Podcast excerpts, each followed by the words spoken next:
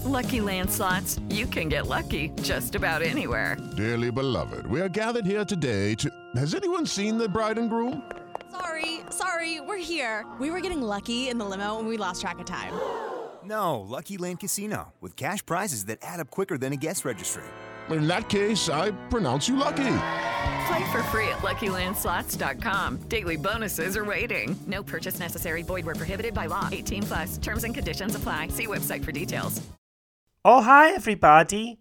You are listening to the Next Best Picture podcast, and this is our review of The Disaster Artist. Los Angeles, everybody want to be star. You have to be the best and never give up. When I get up on stage in front of people, all I can think about is what if they laugh at me? But you, man, you're fearless. I want to feel that too. I don't care. I'll do it.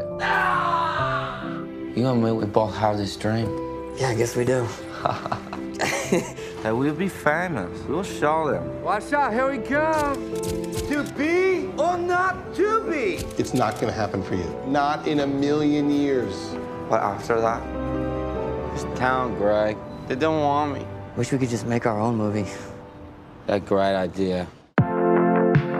So there's this guy, Johnny, a true American hero, to be played by me.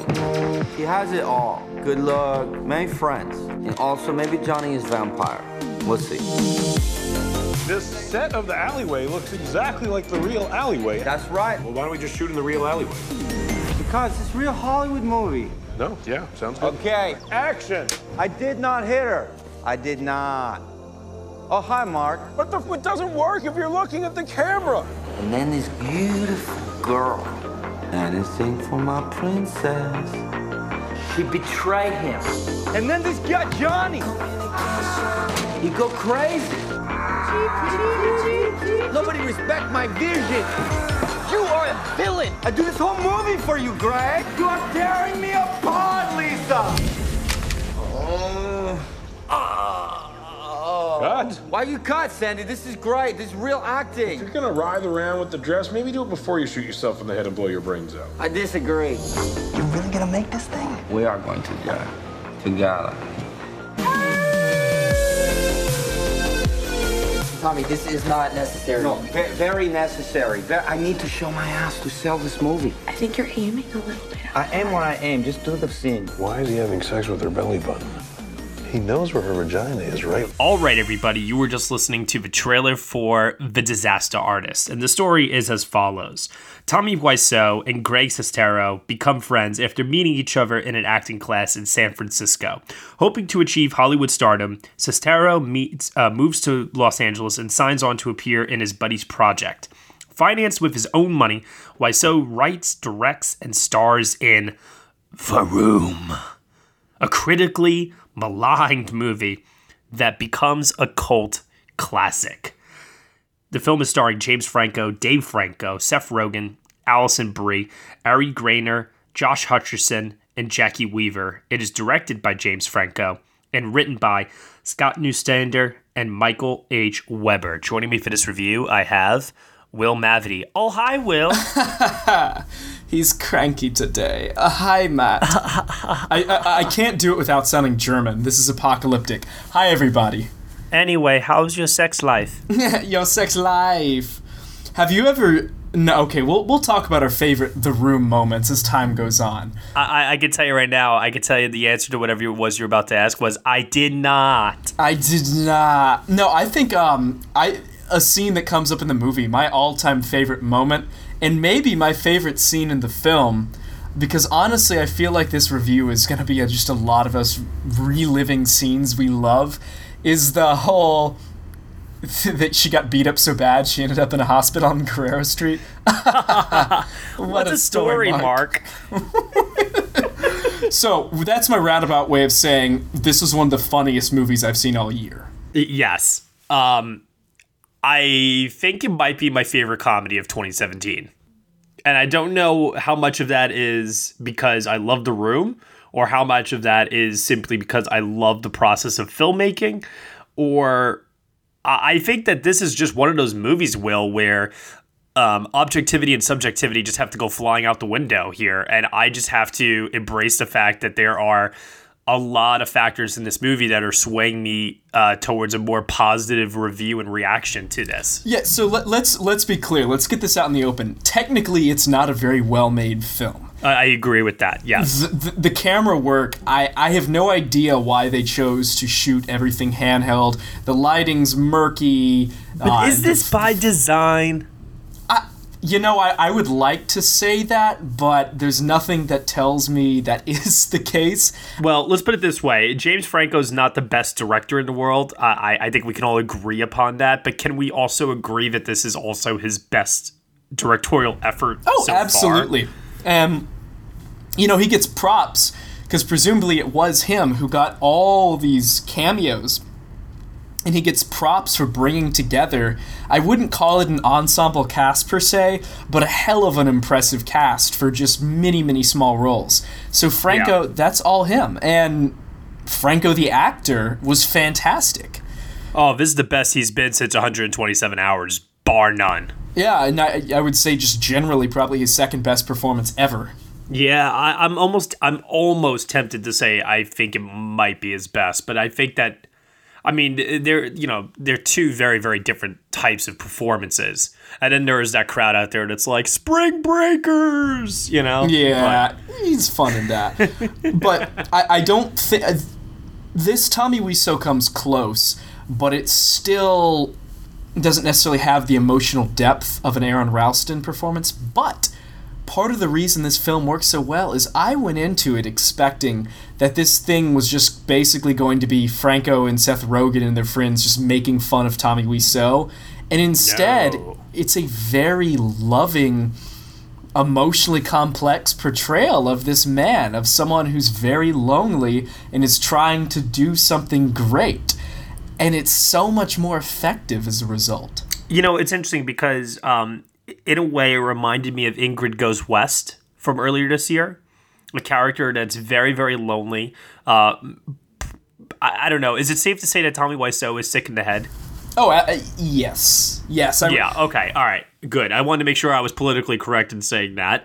Um, and it also deals in this um, attachment that he has towards um, another person who shows him the slightest bit of attention. You know, he just latches on to uh, Greg, who's played by uh, James's brother Dave in this, and it's like all of a sudden everything that Greg wants, uh, Tommy's willing to provide. Anything that you know he wants to take a trip to Los Angeles in the middle of the night, uh, you know, to James Dean's, uh, you know, burial site where he uh, not burial site, but like you know where he got in a car accident and died. You know, Tommy's like three hours, no problem, we do it. You know, and it's like you know what what? What? We're gonna drive all the way out there right now? Come on man you know? It's just and it's creepy. It's really genuinely creepy at times. He's almost also a manic pixie dream girl. You know, he's he's like this malevolent cross between the manic pixie dream girl who helps the kind of stoic male character find himself, and then oh wow, Forrest Gump.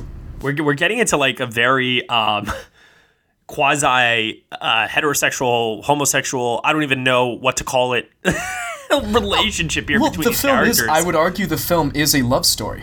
You know, in, in the same way that the TV show Hannibal is. It's never made explicit, but it's pretty clear that Tommy Wiseau was attracted to Greg Sestero and that that influenced his reasons for.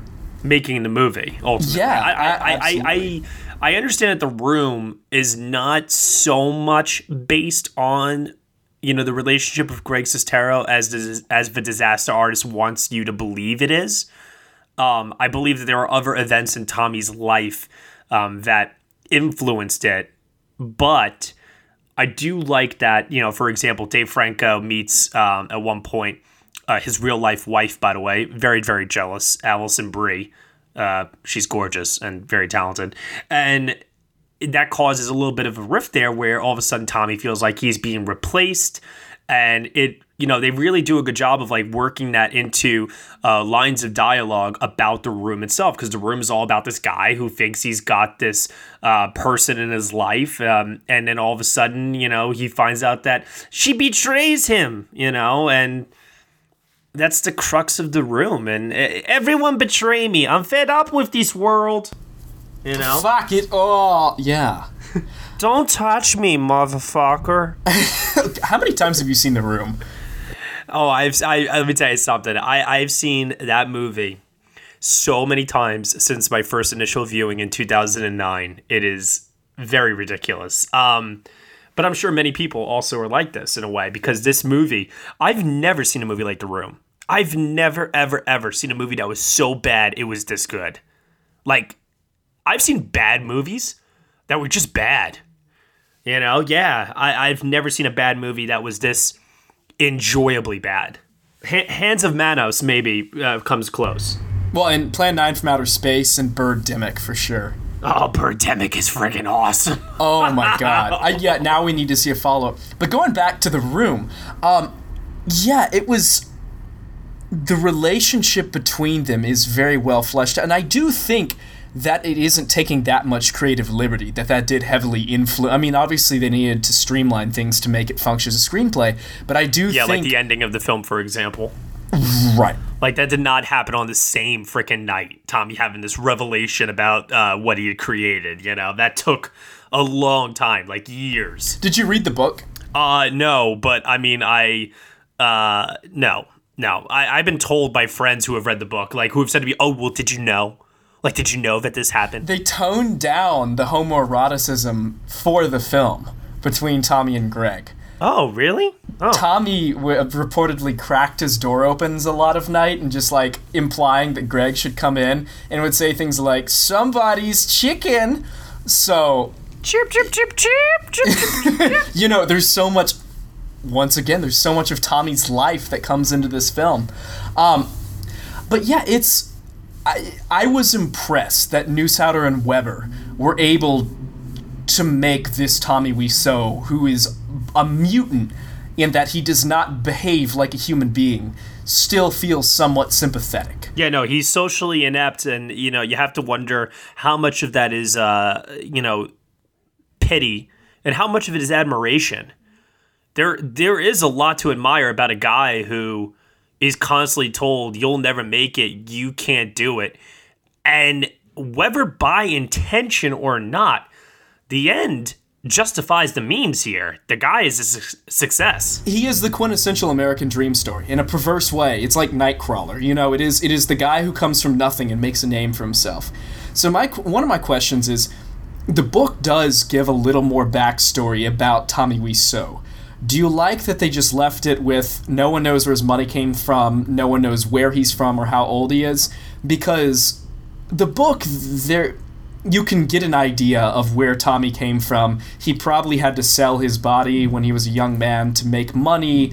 Um, he hustled to make his fortune. I mean, he's still mysterious, but do you like that they left that ambiguous, or do you wish we had gotten a little bit more of who was Tommy Wiseau? As I was leaving the theater, I did have this feeling of, hmm, I wish I'd learned something coming out of this movie uh, that I previously didn't know before. You know, I felt like I didn't learn anything new. I felt like I got like a, a very good representation, great entertainment, and a class A performance from Franco out of it. Um, but I did, didn't feel like I learned anything new about the production, making of the room, or you know about this relationship. I, I got to see it fleshed out, but from a facts uh, bullet point list, I, I didn't learn anything. Mind you, now, uh, here's the thing: if they only know one of the three questions, you know, how old is he? Where does he get his money from? And um, what was the other thing again? How old is he? Where does he get his money from? And Where are you from? where is he from? Right. Those are the three questions. New Orleans. Yeah, New Orleans. um, if they only give us the answer to one of those and they didn't give us the answers to two because they just simply don't know, but they know only one, I wouldn't have liked that. So I'm I'm I'm okay with not getting an answer in the film for Ivo one. Okay. And I think it does leave the uh, movie on a interesting note, at least. You know, that here's this guy, the unlikely success story, like you said, and yet still we don't know anything about him. You know what I mean? Yeah. And on that level, I think it is ultimately a pretty good adaptation. I think the book is there's so many funny anecdotes and it, it is fascinating to see how he made it come together. There's little details like he wanted to have the film considered part of SAG and SAG was like fuck you, we don't want to take you. So they uh he created he had a Korean leather import business on the side and he just I'm sorry, shot, I'm just imagining SAG just being like, fuck you, we don't want to take you. Oh, I assume it was probably not unlike Judd Apatow's character's interaction. But Tommy goes and he has a Korean leather business on the side, and he sh- that's he just shoots three advertisements that have him just like walking down a staircase and speaking about Korean leather. And use those as his three credits to make him eligible for SAG, and that's how he became SAG. Like the real life story is so interesting, and we did lose some of that in favor of just beat after beat of hilarious moments, but I think it made for a more crowd pleasing film. Oh, yeah. You know, there is er, consequently there are a few things that leave me a little dissatisfied, but it's so goddamn funny that Yeah. I, I, I can't resent it. Uh, you know, probably my, my one of my favorite laugh out loud moments, and just going back to Judd Apatow uh, for a minute, like that scene you were talking before about like cameos in this movie. The part where like the waitress like comes over and she's like, "Is everything okay, sir?" And he's like, "Yeah, he just got through two fucking acts of Shakespeare before you got over here." Like, oh, You know, th- this movie has so many wink, wink, nudge, nudge moments. The the agent that Judd Apatow's character talks about is actually Judd Apatow's agent in real life. Yeah, yeah. Michael Kramer. Like, oh my god. Did you notice the casting? The casting agents when he goes uh, when when Greg goes to the to casting Iris agency. Burton agency? Yeah, uh, who played them? Um, oh shit, was it Sharon Stone or Michelle Pfeiffer? Oh, it was it was Sharon Stone. Yeah. Yeah, Um, it was Sharon Stone. hmm And then um, you know you had, you had uh, what's Bob Odenkirk as that one drama teacher. You, you know Bryan just Cranston. yeah Bryan Cranston is Brian Who I'm really glad they did not uh, have him, you know, a continuity error, and they didn't have him say, "Oh, we have this part. I need you to play like this, you know, this young meth dealer." I was like He could have been Jesse cringing. I thought they were gonna say it. You know what I mean? Because uh, Dave Franco with the beard and everything, you know, kind of strikes you he as the been Jesse, Jesse, Pinkman type. six years too early. Right, uh, right. So I'm just I'm really glad that that was not a a moment to be like, oh, let's in, let's put some pop culture reference in. You know what I mean? Because that would have just been so stupid. Or maybe I'm stupid for even thinking it. The cameos were executed well. Like they were admittedly distracting, but in a comedy that's okay. Like having um, what's his face, um, Zac Efron as Chris R. That was so. Oh my funny. god, that was amazing. Why why why is his name Chris R? Why can't I just call him Chris? and that was a nice bit of structuring because on as far as the adaptation goes putting a scene that randomly happened in the film uh, it, late the shoot at the very beginning of the shoot is a nice way to uh, you know mess with the audience of oh is this going to be good that's pretty impressive that's the first thing they shot and so you can see the characters come on board and then obviously their expectations just go downhill from there like Weber and Neustadter deserve in, in a thin year like this. They deserve their nomination. I totally agree.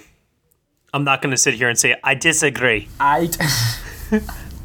Uh, I'm just going to keep doing like Tommy Wiseau lines the rest of this review. well, at, at the end of the day, there isn't that much as a film to analyze about it.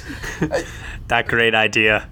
I didn't love Dave Porter's score. I thought it was bland, and since we're talking about Breaking Bad, I love his work in Breaking Bad so much. This let me down. It felt like the most generic indie movie score imaginable, but I did yeah, love. but when it gets to the third act, though, um, and you have what is for me um, one of the best scenes of the year, or at least most memorable, and that is the premiere. oh yeah, That's when I felt the score really came together. That's when James Franco's performance came full circle for not just myself, but for the audience members too. Because the audience that I saw this with, Will, I don't know about you, m- my theater sold out. Not oh a yeah. single well, seat I was saw empty. it. No, you know who I saw it with? Um, Franco came to my screening, but like two thirds of the audience was the crew of the film. Oh wow! They were, you know, they they were all cheering. It was a combination of room diehards and then people who worked on the film and Taika Waititi for some reason. Um, so I had a great, and that was, you know, the um, people like with the Rocky Horror. they shout out lines to the actors on screen. So my audience, I could not have seen it with a better audience. They, uh, you know, he's like, "Oh, you're looking so sexy in this dress," and then people are like, "What dress?" And this music, what music? it, it was spectacular. People threw spoons at mine. Oh, that's amazing. That's that. Yeah, I I had people that were like laughing at things that like there was like like one guy laughing at one point at something, and then like some of the audience was like, "What's he laughing at?" While other then members of the audience were joining in on the laughter because it was like an in joke from the original room. So you could definitely tell like who were fans and who were people who were just seeing this movie for the first time with like maybe very little or no context, but when they're all like uproariously laughing, seeing the actual clips from the room play out, and they're watching like Seth Rogen in the audience laughing, uh, Jacki Weaver, Lisa, um, everybody's like laughing watching this creation that Tommy Wiseau has made. And then when they probably one of the most effective cuts, literally of the year, is the cut to James Franco's face. And tears are coming down his uh, his face, and he, and it's not tears of joy; it's tears of sadness. An audible hush just went over my whole crowd. Like everybody just stopped laughing and everybody just went silent. It, it's honestly, Will, for me, that might have been a very singular uh, singular experience, but that that's like one of the best, most cinematic moments I've had all year. That you know, I don't think I could have gotten, you know, watching it at home or anything like that. That was it was just incredible. Franco does so much with his eyes. Like on top of, you know, keeping them the lazy frozen. eye. Yeah, you know how hard that is to do. The lazy eye, but on top of that, just the sadness he communicates with his eyes. That was extraordinary. Yeah, you know, like he he managed to do a obvious tick, but then also make it feel natural. Like he did so much with his eyes. That was far and away the best part of his performance. Did did, did the performance get um, grating for you after a while? Sometimes it just felt like mimicry. I will admit that. Generally, no. Yeah, because you could definitely hear there are times where James Franco's like normal voice starts to creep in a little bit. Oh, for sure. There, there were definitely some scenes where he just completely turned into James Franco. I mean, like, I never once felt like I'm watching Tommy Wiseau, not James Franco. Oh no, I, I actually, I, I disagree.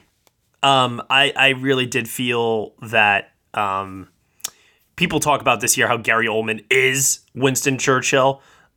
James Franco is Tommy Wiseau. like this is a transformative performance. You know what I mean? Yeah, it, it is trend, and he's very, very good. He, I generally did feel shades of James Franco in there, except there is a cameo with Tommy Wiseau where he interacts with Franco.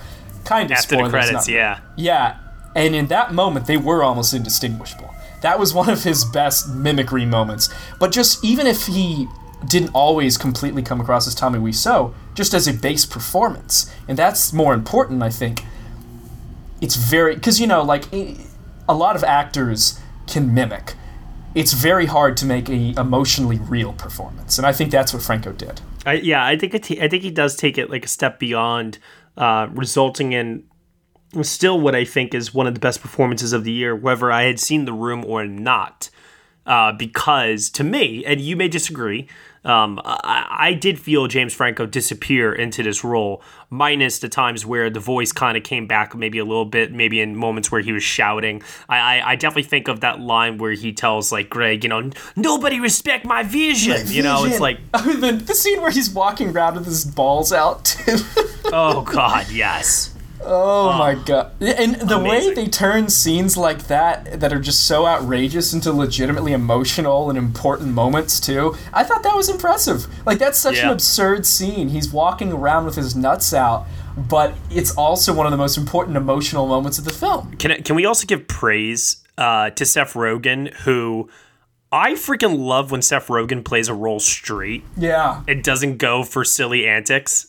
Like he was so funny in this. The scene in the bank, I, just the line delivery where uh, he walks up, he puts, he cashes the check, and then he's yeah. like, went through, and they're like, yes. And he's like, wow, did not see that coming. just the deadpan of that is yeah. so funny. Yeah, I, I, definitely want to give him a shout out and some credit there. Um, Dave Franco, a very limited actor. I really don't like a lot of stuff that I've ever really seen him in, tell you the truth. Yeah. Um, I kind of dug him in the Little Hours earlier this year. Did you see that one? The Nun movie? No, I didn't. Oh, you should check that one out. That movie's really funny. Uh, will probably make my comedy list for the uh, end of year, I would say. Um, but this might be the best I think I've seen him. You know? Yeah, he uh, when he finally snaps, he's impressive. I didn't. Yeah, that scene when they're playing football, right? Yeah. I, I Yeah, didn't yeah. necessarily think he was the completely right choice, just even physically, for Greg Sestero. Like, Dave Frank is a good looking dude, but Greg Sestero's a strapping six foot two, you know, like specimen who's got a very imposing presence. I wouldn't say that's Dave Franco. Well, there's definitely that factor of, you know, James has taken on this very demanding lead role that requires a lot of himself as an actor. He's also directing the movie. Why not cast your friends and family? You know, to give to give you like that support on set. You know what I mean? I get why he did it. I think maybe he wasn't the perfect casting choice, but yeah, this is probably the best performance I've seen him give. And to his credit, you know, he, he got pretty buff for the film too. I mean, he he, he kind of looked like Greg Sestero, and he does have his good moments, as we said, when he when he grows down. out the beard and he's wearing the red shirt. that Yeah, he wears, does in look like him there. Yeah. Yeah, yeah. That's the those are the scenes where I'm like, okay, I see it now, but um his face is not as uh thinned out, you know, he's not as tall like you said. Um where Franco uh the hair He does. He sure as hell looks like Tommy. uh it, it, it's scary actually. How there were times where I'm like, "Oh my god, like physically he looks just like Tommy," you know? It's like insane. It's absolutely amazing. Um okay. So, Will, I, I had, like I was saying earlier, I had a really tough time uh, grading this movie because the movie is a comment uh, on art and a comment on uh, is what is considered bad truly good and is what's really good considered really bad? Does it really matter? And it feels a little hypocritical to give it a grade. And this is why I did not give it a grade on my written review on uh, Next Best Picture. I just. I wrote my review and I, and all of a sudden it became less about the movie and more of a comment on how one judges art. And then the idea of separating the art from the artist and the fact that this is called the disaster artist and how the room could be considered the ultimate piece of disaster art. You know, there's a lot of meta in this movie that uh, really kind of gets you thinking a lot about honestly, like, what the hell are we doing here? Like, judging someone else's uh, work of art. The fact that Tommy brought these people together, shot this movie with his own money, got it edited, got it, you know, like, got it in the theaters. And made a profit. Let's be clear. He made he's made millions on this film. Yeah, paid for that billboard with his own money, kept it up in Hollywood on the on the highway for years, just so that people would come see his movie. Kept paying for theaters to show it. Like he has made millions because of his tenacity and his hard work and his dedication. How in God's name am I gonna rate the room? With a negative review, and in in turn, because the disaster artist is so much about the room and the making of it, how in the world can I then turn around to the disaster artist and decide to give it a grade? And you know, it's funny because you and I always get mad when we feel like people aren't objective in reviews. You know, like, oh, well, there are certain baseline things. Is it technically well made, et cetera, et cetera. And then we're, we're gonna. This is. I, you're right. I can only be subjective here. It does not meet the base criteria of being a technically well made film. Normally, a film with its technical aspects, I would give a six or something. But this made me so happy so well acted on Franco's part and just so entertaining. And as you're right, you know, it, it, is its own unique work of art. I will I will join you. I will not give it a grade, but I would give it a good one. I, I am with you uh, for that, and and I can tell people that my grade for this is actually out there somewhere. I just have it hidden, and you'll have to do some digging in order to find it. But it's definitely not on the uh, review page. For It's on his Letterboxd. Hey, hey, hey, hey! I'm fed up with this world. Goodbye. he shoots himself in the face twice. Maybe writhe after. You know, just stop writhing after you shot yourself in the face. No, this is real acting. It's real Hollywood movie. It's bullshit. I did not hit her. I did not. All right, Will. Foregoing the grade, Oscar potential? Hit me. Uh, I think Franco and adapt- adapted screenplay are absolutely going to get in, but largely because their fields are weak, but they're they're worthy. Do me a favor, please. Do do your absolute best so I don't have to, because I feel like I'll just get angry. To tell everyone that's listening why this is not going to get a Best Picture nomination. At the end of the day, it is something of a niche film. I, I can't see many of the Academy members, even with a new voting body, who were willing, who were too elitist to go for something like The Dark Knight because it had genre trappings, who will bring themselves to go for something that's not nearly as well made and is just straight comedy, basically. At the end of the day, this is about as far from an Academy movie as is possible, and the only reason it's going to get some attention is because the two categories it's going to contend in are very weak this year. That being said, Hollywood loves movies about itself. I think it'll continue to show up. I think it'll show up at the Globes. I think it'll get plenty of Critics Award nominations. I don't see a Best Picture nomination. Uh, James Franco is a lock for the Golden Globe. Do you share that sentiment? Uh, not a lock, but I think he's. I, I think it's very likely he'll win. Who do you think beats him?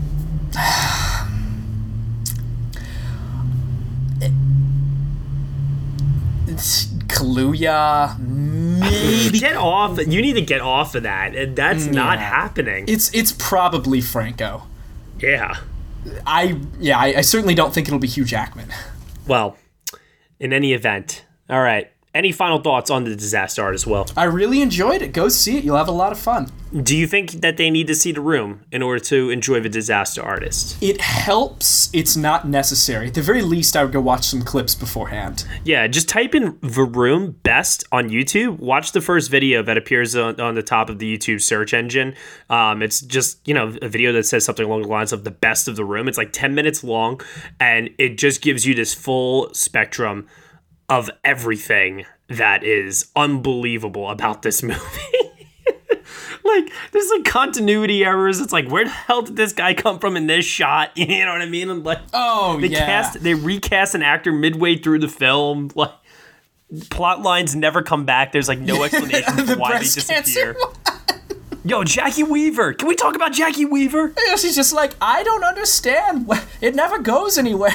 But then Jacki has like the, probably uh, one of the best lines of the whole movie, and like one of the best moments. Oh, about where, they're she's sitting around yeah, the table eating lunch. She loves acting. Yeah, and uh, Dave Franco says something along the lines of like, "What? Why do you guys? Why do you guys do it?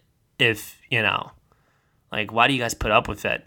And Jacki Weaver just sells the moment so beautifully in that very sweet Jacki Weaver, you know, sort of way about how they're actors and this is what they love to do. And any bad day on a film set is still better than any other day doing anything else.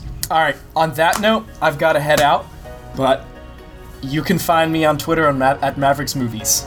And you can find me at Next Best Picture, everybody. Thank you so much for listening to the Next Best Picture podcast. You can subscribe to us on SoundCloud, Google Play, Stitcher, TuneIn, Player FM, and on Castbox. Be sure to subscribe subscribe to us on iTunes. Leave us a review over there. Nothing less than five stars is acceptable. And we will see you all. Oh, hi, everybody. Next time.